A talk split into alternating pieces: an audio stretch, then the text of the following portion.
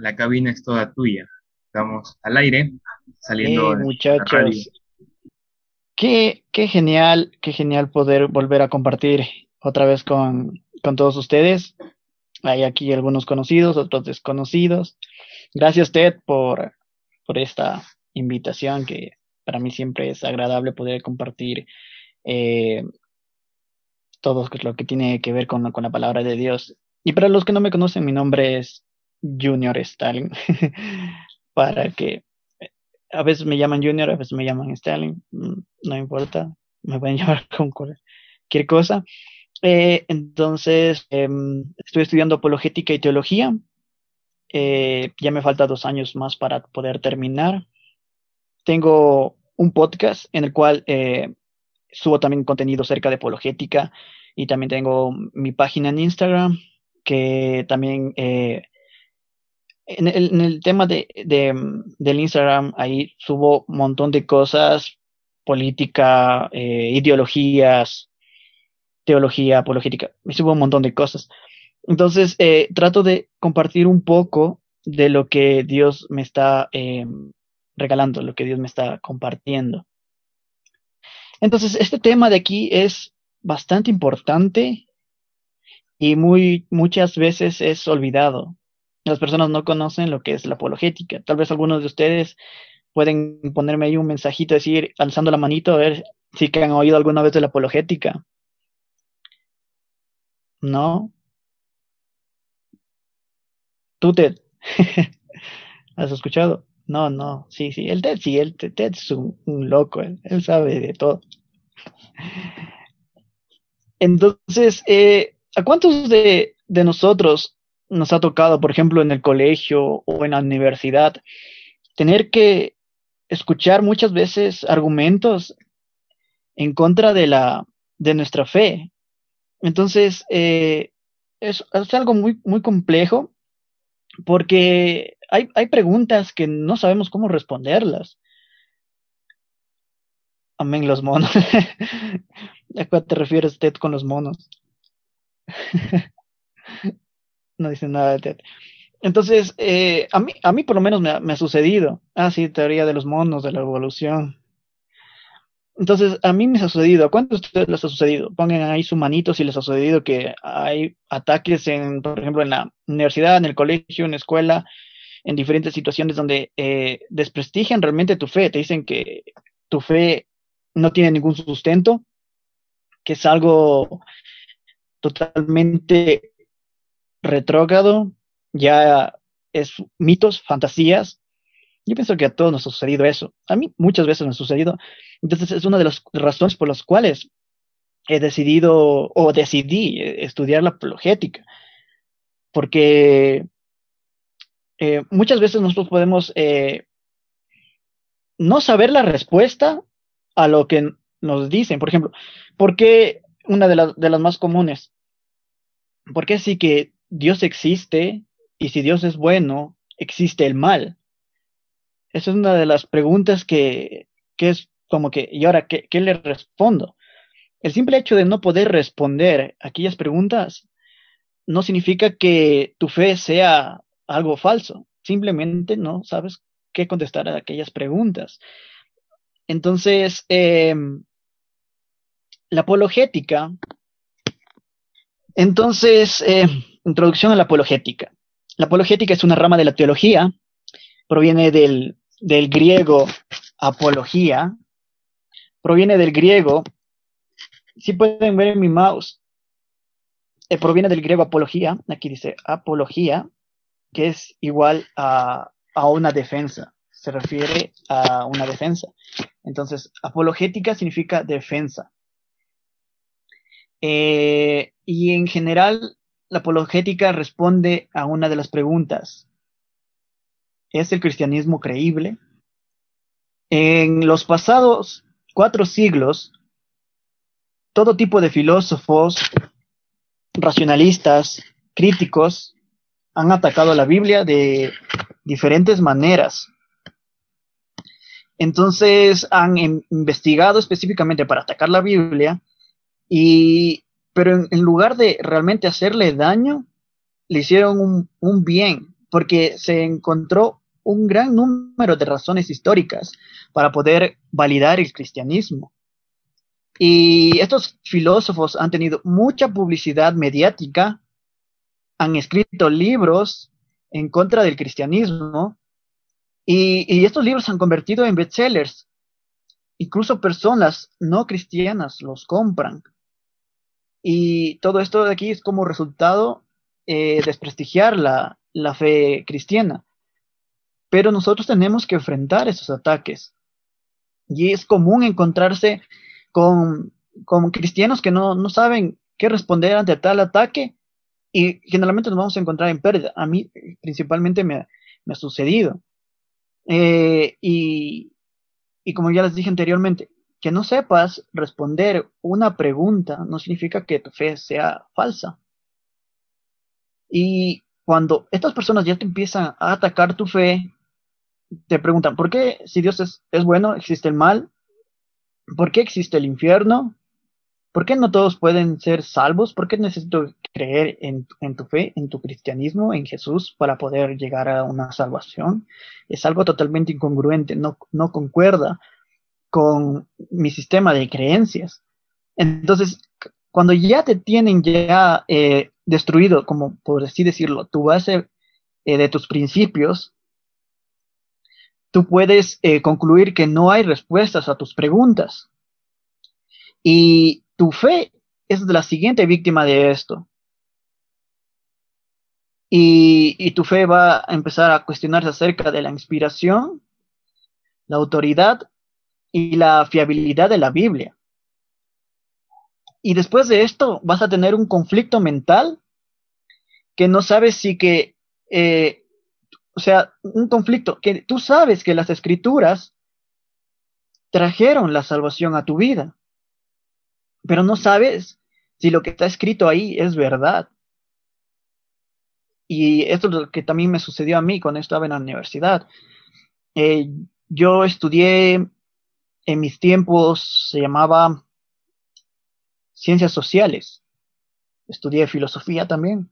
Entonces, estos tipos de, de ideologías te llega a, a consumir tu mente. Y entonces llegué en un tiempo a concluir que, o sea, no era totalmente ateo, más bien era agnóstico. El agnóstico tiene esta idea de que puede que sí exista un Dios, pero también puede ser que no exista. Entonces llegué un tiempo a, a eso, porque me dejé llevar por estos tipos de, preguntas que no habían una respuesta. Entonces, al momento que tú te cuestionas, bueno, la, Biblia fue lo que me trajo a mí la salvación, pero no sé si que lo que está escrito ahí es verdad, entonces tu fe empieza a tambalear. Pero la apologética, como ya vimos que significa defensa, defensa de la fe, es la solución a ese problema. Y tú puedes dar varias respuestas a una serie de preguntas que te puede también ayudar a enfrentar un tipo de, adversidades y de problemas. Y nosotros, todos nosotros pasamos por ese tipo de cuestionamientos. Pero si que nosotros decimos que ignorándolos ya se nos va, ya se va a olvidar eso y se va a terminar, es mentira. Porque cada vez estas preguntas van a seguir rondando tu mente. Y si no encuentras una respuesta, si tu fe no está totalmente cimentada en la verdad, eh, todo, todo tu, tu, vida va a empezar a tambalear. Y, y los... Ya, entonces aquí, este es Friedrich Nietzsche, no sé si han oído de Nietzsche.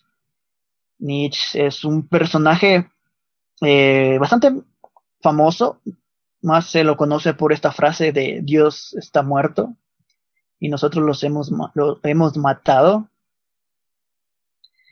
Eh, realmente sí estuvo muerto, pero ahorita está vivo. no, no, no pudieron con él. La muerte no pudo con él. Entonces, generalmente esa frase no tiene totalmente validez. Eh, vamos a ver una base. Entonces, eh, los ataques empiezan a, venir de diferentes formas y de diferentes campos. Y generalmente los, ataques provienen de, de, gente altamente académica. que es difícil realmente eh, responder a estas preguntas. Entonces tú te puedes estar preguntando, y ahora eh, me toca aprender un montón de ciencias, un montón de historia, para poder responder a todo esto. Y, realmente esto va a ser complicado aprender esas, todo este tipo de ciencias. Pero generalmente no es necesario eh, hacerlo. Basta con herramientas básicas para poder enfrentar estos ataques. Y no debemos esperar poder responder todas las preguntas, porque eso de aquí requeriría que nosotros tenemos un conocimiento ilimitado. Ni aun las personas más cracks de esta tierra pueden responderse a todas las preguntas. Pero eh, en esta sociedad es tan avanzada que eh, muchos hombres se han destacado por desprestigiar la Biblia. Y, pero también hay personas alrededor del mundo que se han dedicado a responder a esas preguntas. Y la Biblia siempre será atacada, siempre, siempre. En toda la historia de la humanidad, la Biblia siempre ha sido atacada. Y siempre habrá personas que su fe no se va a mover, su fe no será movida pero solo el uso correcto de una apologética puede ayudarnos a poder enfrentar esos ataques. Una base bíblica para la apologética. En primera de Pedro 3:15 dice, siempre, estén listos a responder a todo aquel que les pide razón de la esperanza que hay, que hay en ustedes. Eh, como ya hemos visto, la apologética es una rama de la teología y es una disciplina totalmente bíblica. Algunas personas dicen, eh, es que no, es que esto de aquí te lleva a alejar de la fe. Eh, realmente no es necesariamente así. Como dijo Luis Pasteur, un poco de ciencia, a ver qué dice, ya, un poco de ciencia te aleja de Dios, pero mucha ciencia te acerca a Dios. Y eso es generalmente lo que se ha demostrado por medio de la ciencia y no cientificismo, que ya veremos después lo que es, que la ciencia realmente avala a la, Biblia. Entonces aquí vemos que eh, Pedro nos dice que siempre estemos listos, siempre nos llama a que estemos preparados para poder dar una razón de la por la cual tú crees en Jesús. Y hacer una defensa de tu fe es un deber espiritual. Es algo lo que tú tienes que, hacer. Y que eh, el Dios de Israel no es como el Dios pagano, que les hace hacer un montón de cosas y no, le, no les responde, sino que Dios es fiel y nunca falla a quienes confían en Él. El, como les dije, el Salmo, el Salmo 14 y 19 tienen un enfoque igualmente apologético.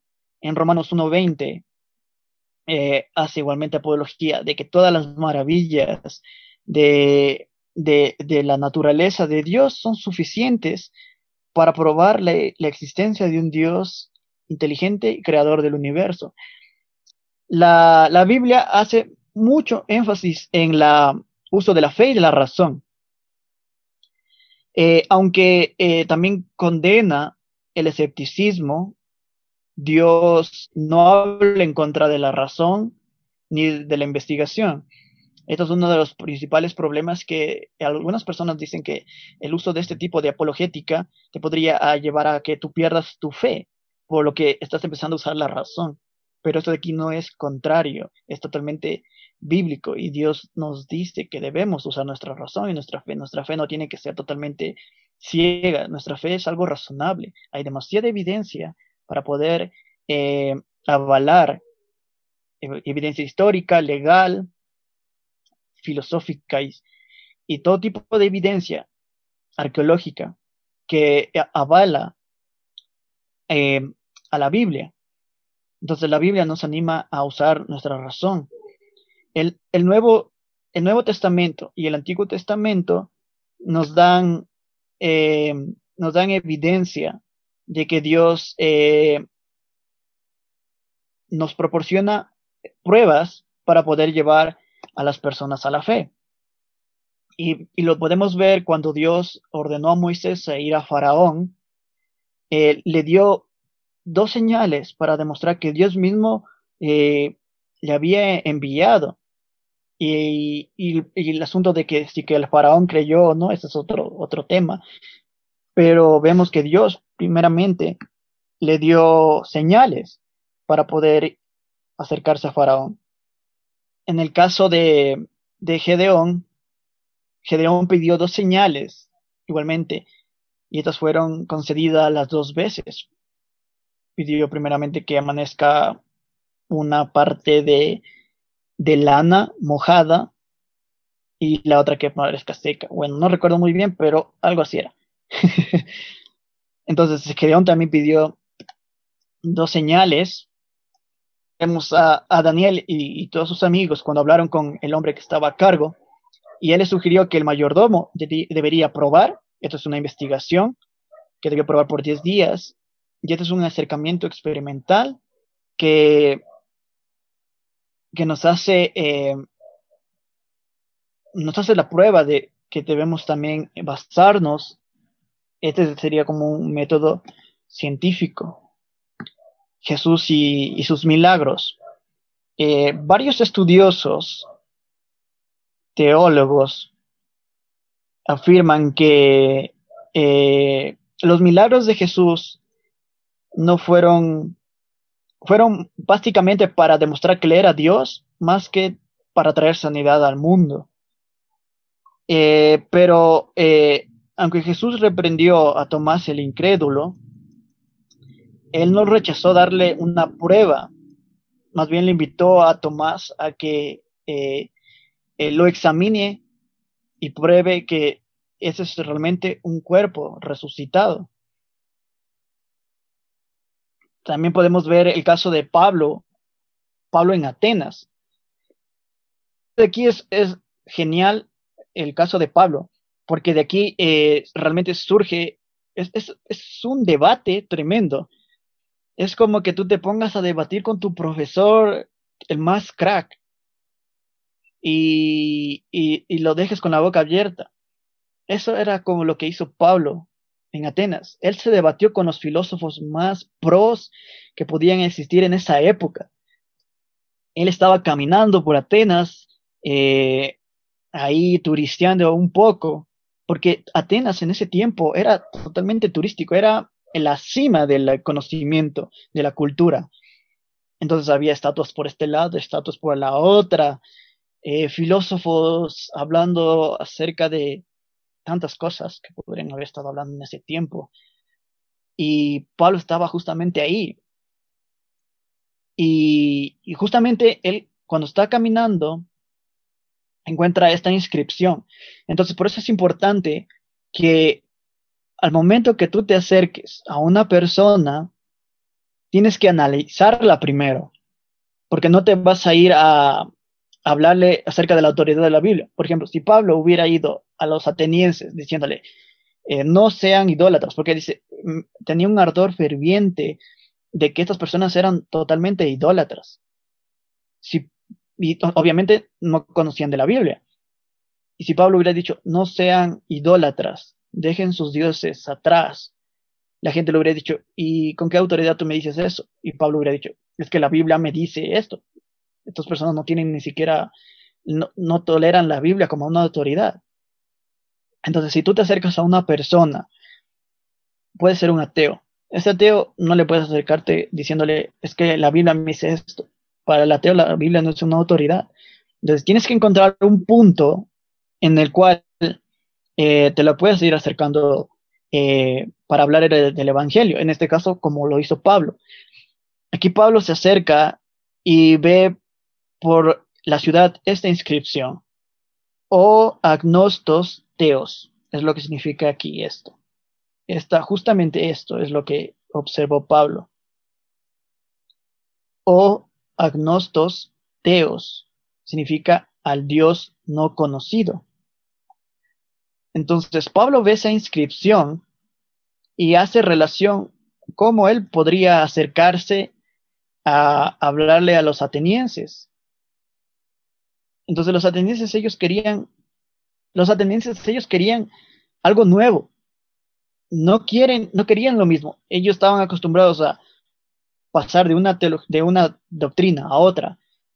Ellos eh, escuchaban a varios de sus filósofos, como los epicúreos, que dice, la, la, la vida no tiene sentido, no existe el alma, comamos y bebamos porque mañana moriremos. Esto es generalmente una cita que tiene desde de, ahí.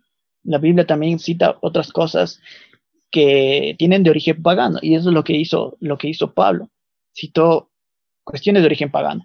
Entonces, eh, Pablo se acerca a ellos y les dice, ciudadanos atenienses, sé que ustedes son, son bastante idólatras y he estado por aquí caminando, visitando, turisteando su ciudad y encontré una inscripción que dice al Dios no, no conocido. Pues justamente a ese Dios es al que yo les vengo a hablar. Entonces, si ven como que la relación que él hizo, tuvo esa ocasión para hablarles de Cristo crucificado y de Cristo resucitado nos dijo, es que la Biblia me dice, no seas idólatra, adora solamente a tu Dios. Tú puedes encontrar cualquier eh, cuestión para poder iniciar con el Evangelio. Algún, por ejemplo, el problema del mal, dice, es que el mal es la ausencia del bien y se produce al nosotros alejarnos de Dios, entonces damos riendas sueltas a nuestro libre albedrío y dando causa al mal. Nosotros somos el mal. Entonces pero si, ¿por qué no puede eliminar el mal? Si tú, aunque no quieras, de mientes, estás siendo malo.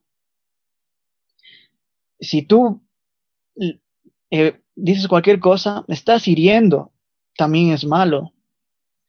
Si tú le gritas a alguien y le llamas tonto, también si está siendo malo. Entonces, si decimos, es que Dios es, si Dios debe ser bueno, ¿por qué no elimina la maldad? Eliminar a la maldad significaría que también tendría que eliminarte a ti, porque somos fuente de la maldad. Por eso mismo dice, dejen que el trigo crezca juntamente con la cizaña, porque si queriendo arrancar el trigo, eh, la cizaña, con ella también arrancaremos el trigo. Entonces, si queremos eliminar la maldad del mundo, específicamente de todos, también tendríamos que ser nosotros eliminados. Pero esto aquí es tema para otra situación. Entonces, aquí Pablo es invitado al aerópago, que es justamente este, este monumento que ya está aquí totalmente destruido. Y aquí hablaban solamente los, los más pros, los más cracks, eran invitados. Entonces el mensaje de Pablo fue totalmente impactante para la vida de ellos que tuvo la oportunidad de, hablar aquí, justamente aquí paradito, gritando a los cuatro vientos, Cristo ha resucitado, y, y los demás locos escuchando, algunos queriéndose convertir el cristianismo y otros burlándose de Pablo. Así es como funciona eh, el mundo actual. Pero esto de aquí no, es, no era por motivo de un aspecto intelectual, los mayores problemas que van a tener las personas de que no quieren aceptar a Cristo no es intelectual, porque tú les puedes mostrar todas las evidencias que están a favor de la, de la Biblia, que son miles de miles. Pero si esta persona no quiere dejar su vida pecaminosa, porque si que nosotros le podemos comprobar que el cristianismo es verdad, esta persona tendría que eh, dejar toda su vida pecaminosa y vivir de una manera para poder agradar a Dios. Pero esta persona no quiere eso. Entonces no es un problema intelectual, sino más un problema de su corazón, un problema de su pecado. Eh, apologética y polémica. Esto va a sonar muy polémico. Eh, el compañero importante de la apologética es la polémica. Mientras eh, la apologética trata de eh, los ataques y objeciones originados por las personas fuera de la fe, la polémica trata con ataques originados dentro de la iglesia. Y tú te puedes sorprender, ah, pero ¿cómo así ataques dentro de la iglesia? Esto es imposible que pueda existir. Pues sí, siempre ha existido estos ataques, desde el Antiguo Testamento y el Nuevo Testamento. Y estos ataques vienen de dos formas. Primero, en la forma de distorsión de la interpretación bíblica, segundo a través de falsos cultos, que quienes dicen que son una verdad religiosa. Entonces, los ataques dentro de la iglesia incluyen eh, estas falsas doctrinas. Eh, entonces, en el Nuevo Testamento existían los ebionitas, los pelegianos, los montanistas, nestorianos, arianos y otras formas de, de, falsos cultos. Pero ahora, en este pleno siglo XXI, hay otro tipo de cultos que, se, que afirman ser verdad, como radicales, ecuménicos, eh, los cristianos de la nueva era, que también incluye a personas que enseñan eh, la salvación por medio del bautismo, eh, aquellos que hinduizan las doctrinas cristianas, como los Prajapati, proponentes y cristianos ventaristas. O sea, hay, un montón de, de, estos que no me voy a poner a especificar cuáles son porque nos vamos a demorar bastante.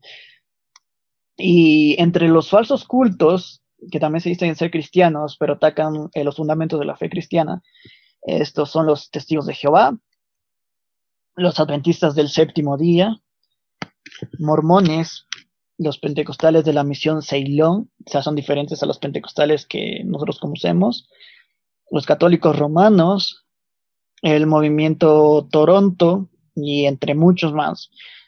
Su crecimiento es tremendo, es constante, pero deja eh, enseñanzas erróneas al paso de que ellos van, van creciendo.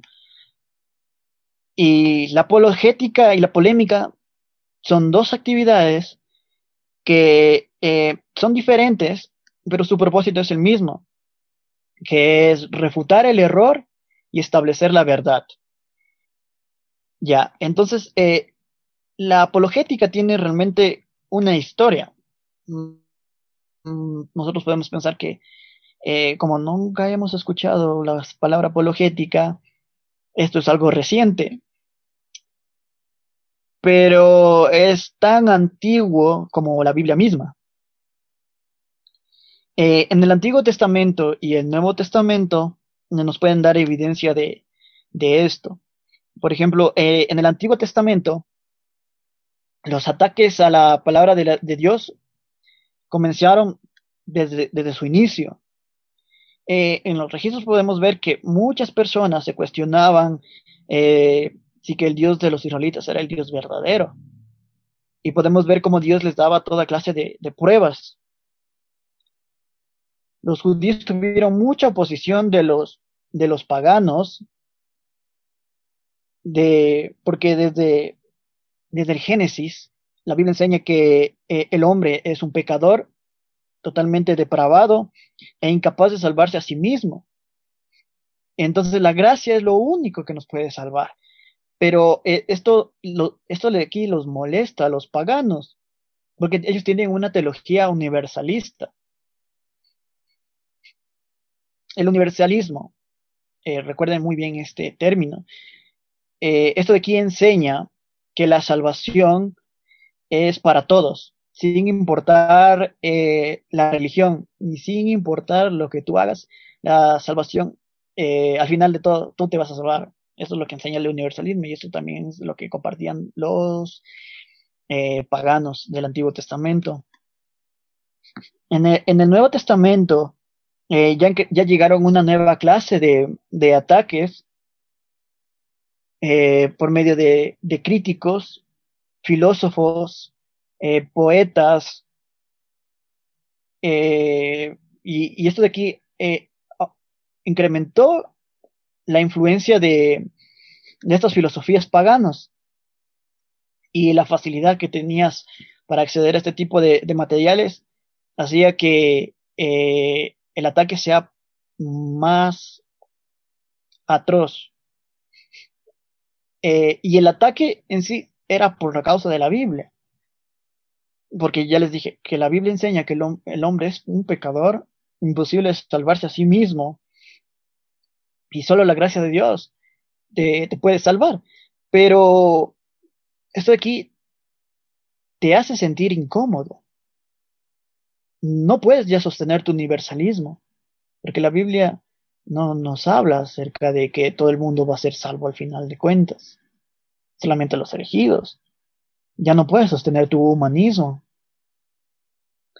Y en ese tiempo había muchas personas que querían ser cristianas, pero no querían aceptar la doctrina bíblica, porque eso aquí chocaba con tu humanidad. Entonces, sin embargo de eso, la gente se convertía. Se convertía, pero no dejaban sus creencias. No dejaban sus creencias y, y así lo que hicieron fue, para poder seguir tolerando sus creencias, normalizaron y, eh, crear, y crearon una, nueva variedad de enseñanzas totalmente distorsionadas para poderse eh, autojustificarse. Y y así, eh, por ejemplo, los Gálatas, el libro de los Gálatas, es una refutación a esta enseñanza de que eh, todo el mundo va a ser salvo y todas estas cuestiones. Entonces, Gálatas tiene un trasfondo también apologético. Y, y habían en ese tiempo los gnósticos que enseñaban un montón de filosofías ocultistas. Entonces, todo lo que nosotros podemos ver ahora en los diferentes tipos de sectas que inclusive hay sectas también en el cristianismo, ya viene de tiempos atrás, que se viene mezclando y se viene, eh, vienen recorriendo todo este camino hasta llegar a nosotros. Entonces, eh, los gnósticos ya existían en ese tiempo y lo que intentaron hacer era mezclar la teología cristiana con, la eh, filosofías ocultistas. Y Colosenses también hace una apología a eso los hebreos, el libro de los hebreos es una, también es un, una, una defensa en contra de todo este tipo de herejías. Y Judas eh, nos anima a que todos nosotros los que somos lectores de la Biblia, que seguimos la Biblia, seamos contendientes por la fe en contra de aquellas personas que distorsionan la Biblia. Vamos ahora con el creacionismo y la apologética. Creacionismo moderno. Eh, la apologética era fuerte en los primeros siglos de la iglesia, donde la iglesia católica era dominante. En, el, en aquel tiempo, la iglesia católica dominaba todo. Y si tú te oponías a la iglesia, te podían ir a tu casa y te mataban. Te torturaban de muchas formas eh, que no te puedes imaginar. Era una tortura tremenda. Entonces ellos tenían totalmente la, autoridad para poder matar a cualquiera que se oponía. Pero con ayuda de la reforma, por medio de Martín Lutero, que clavó las 95 tesis, si no estoy equivocado, en la puerta de la iglesia porque se dio cuenta de que todas las cosas que estaba enseñando la iglesia católica estaban erradas y por medio de eso se creó el protestantismo, que sería eh, otro nombre al cristianismo. Entonces, gracias a la reforma, se dio libertad realmente a todo tipo de persona que puedas tú pensar libremente e inclusive esto que ocasionó que eh, te vayas en contra de la iglesia y empieces a atacar eh, la, la iglesia en sí. Las personas no sabían diferenciar entre la iglesia católica y, la, y, la, y el cristianismo. Entonces, como no podían diferenciar, ellos se pusieron a todo tipo de, religión con la ayuda de, pensadores, con anticristianos, con, por medio de filósofos y otro tipo de movimientos, y, se unieron en contra para poder eh, oponerse a la Biblia y en sí el cristianismo. Entonces vemos que la oposición eh, ha existido prácticamente en toda la historia de la humanidad. Pero en ese tiempo, pero en ese tiempo, el creacionismo era totalmente eh, aceptado. Todo el mundo aceptaba el creacionismo, de que Dios había creado los cielos y la tierra en siete días. Inclusive las personas más doctas, más educados, creían eso. Ser cristiano en aquellos tiempos era sinónimo de que eras una persona la más dotada, la más educada, la persona más refinada, la más fina, la más cool, la más chévere. Eras lo mejor que podía existir en ese tiempo. Ahora no podemos tener esta, esa misma fama, porque ahora nos dicen, ah, es que los cristianos son retrógrados, los cristianos son unos tontos, los cristianos son, eh, se dejan creer por mitos, un montón de cosas. Pero en aquel tiempo no era así.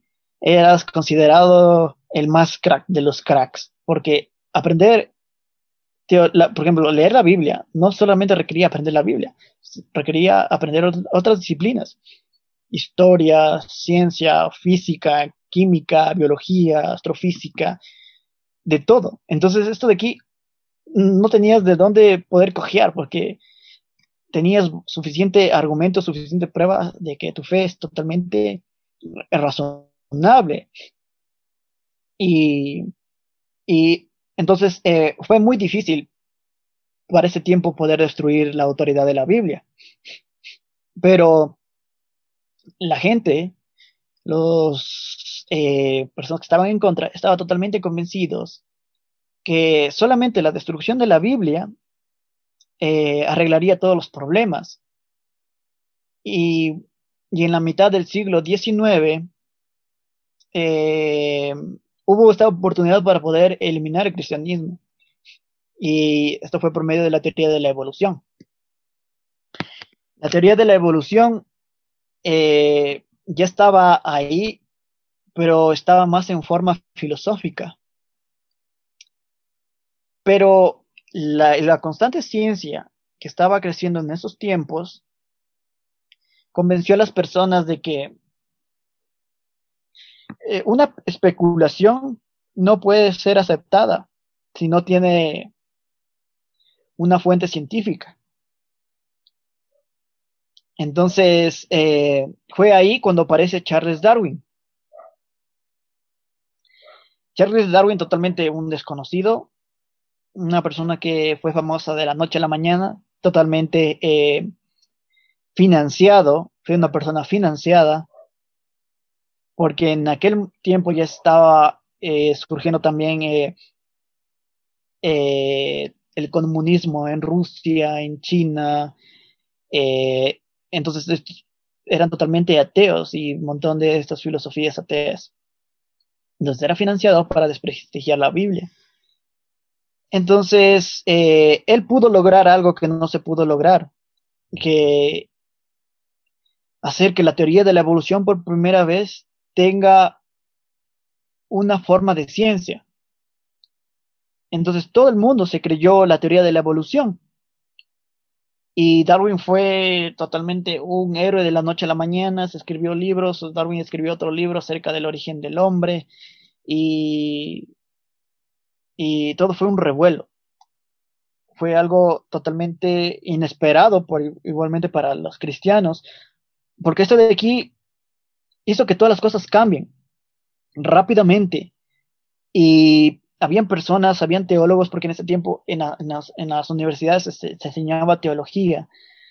Entonces fueron eh, totalmente persuadidos esos teólogos por medio de estas, estas personas que eh, llamémoslos evolucionistas, por medio de estos evolucionistas, los persuadieron de que eh, la evolución es un hecho, es ciencia, y, pronto estos teólogos aceptaron esas teorías y empezaron a transmitirla a la iglesia empezaron a enseñarlas en los seminarios y eso también se puede ver ahora que también eh, algunos teólogos todavía piensan o avalan eh, la,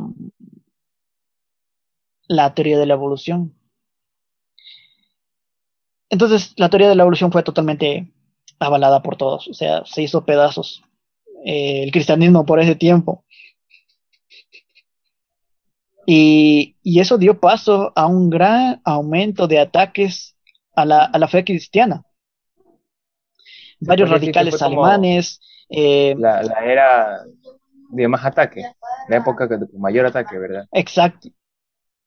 Sí, por el aumento de toda la ciencia, todo el conocimiento, y entonces eh, todos se unieron, todos se unieron, porque eh, hasta ahorita mismo dicen que sí que en la Biblia, o sea, si, si la religión fuera destruida, el mundo fuera mejor. Pero ya vimos, creo que en un, una, charla anterior que ya les hablé eso de que, ah, no, no, el mundo no va a ser mejor si eliminan el cristianismo, más bien va a ser peor, porque el cristianismo en sí eh, ha sido como que la base del crecimiento de una sociedad por varios descubrimientos que fueron por parte de personas creyentes para poder eh, duplicar en masa para poder duplicar en masa eh, todos estos tratados en contra de la Biblia. Ateos alemanes también fueron a empezar a, influenciar. Entonces, eh, pero algunos no estaban de acuerdo en descartar la Biblia, pero estaban interesados en mantener las dos creencias, creacionismo y la evolución. Y pensaron que eso los haría respetables en el mundo eh, o en el campo teológico. Pero la mezcla de esto realmente fue la bomba. Realmente detonó y destruyó los fundamentos eh, bíblicos. Así que los ateos realmente eh, ateos radicales, racionalistas, tuvieron más campo todavía para atacar a los cristianos. Y es por eso que en ese tiempo ya se empezaron a hablar acerca de la Segunda Guerra Mundial y, tuvieron más odio en contra de, los judíos, especialmente de toda persona que profese una, una idea cristiana. Entonces las cosas eran bastante alarmantes a comienzos del siglo XX. Era difícil encontrar teólogos que defiendan el creacionismo pero las únicas personas que pudieron defenderlo eran los adventistas del séptimo día, aunque tú no lo creas, aunque sea considerado una secta, eh, er, eran los únicos que eh, estaban dispuestos a pararse en contra de, de, estas, eh, de, estos ataques. Entonces, lo que hicieron fue unirse entre un grupo de de, también de unas iglesias conservadoras. Y en la primera década del siglo XX se produjo 12 volúmenes de libros conocidos como los fundamentos.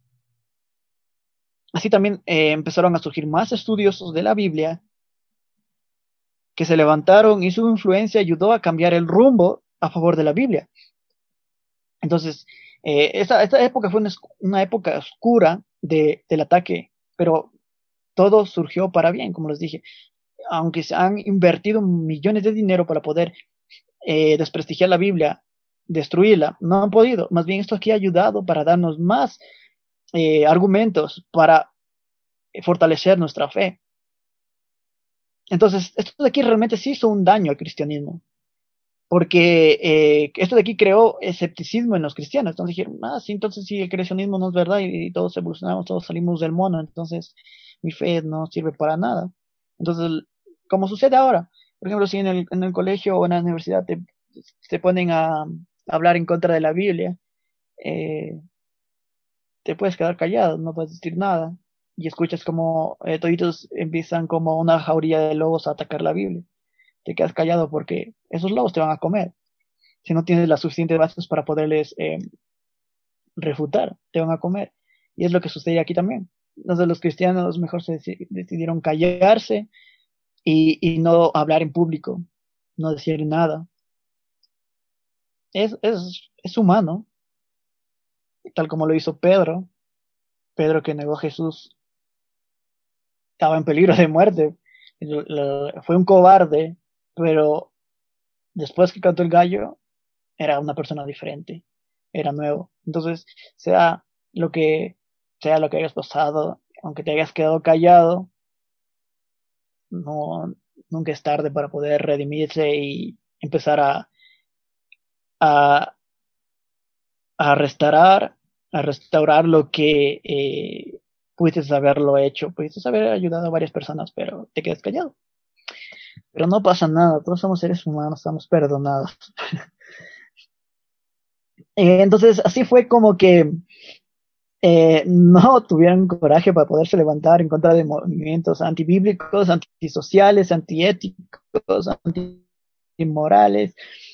Entonces, eso aquí permitió que eh, en los años 60 la inmoralidad sea aceptada en Estados Unidos.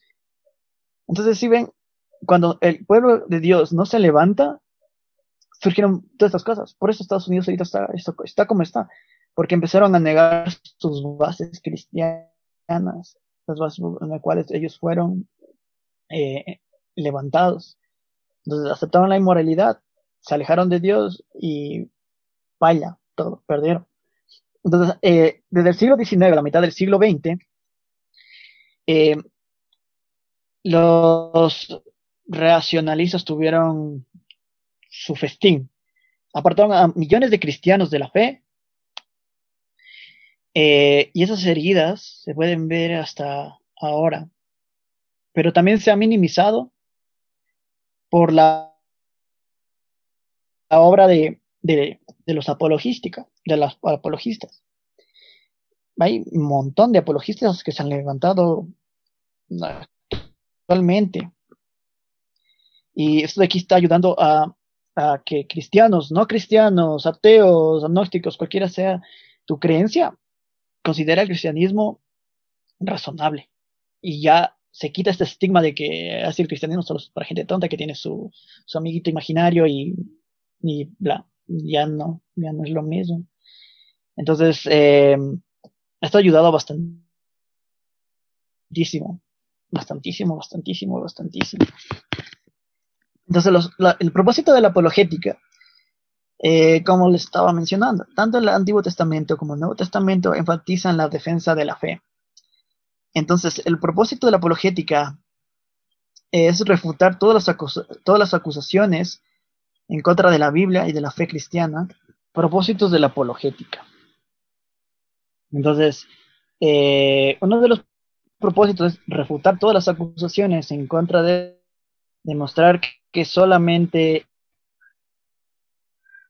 eh, la Biblia y la Biblia cristiana puede promover paz, remover las dudas sinceras en los corazones de los creyentes y no creyentes para permitir el crecimiento de la fe. Como dije, sincera. No que, ah, sí, solo quiero que ver qué, qué error hay para poder refutar. Entonces, si que tú vas con una... Eh, entonces, eh, ¿qué no puede ser la apologética? La apologética eh,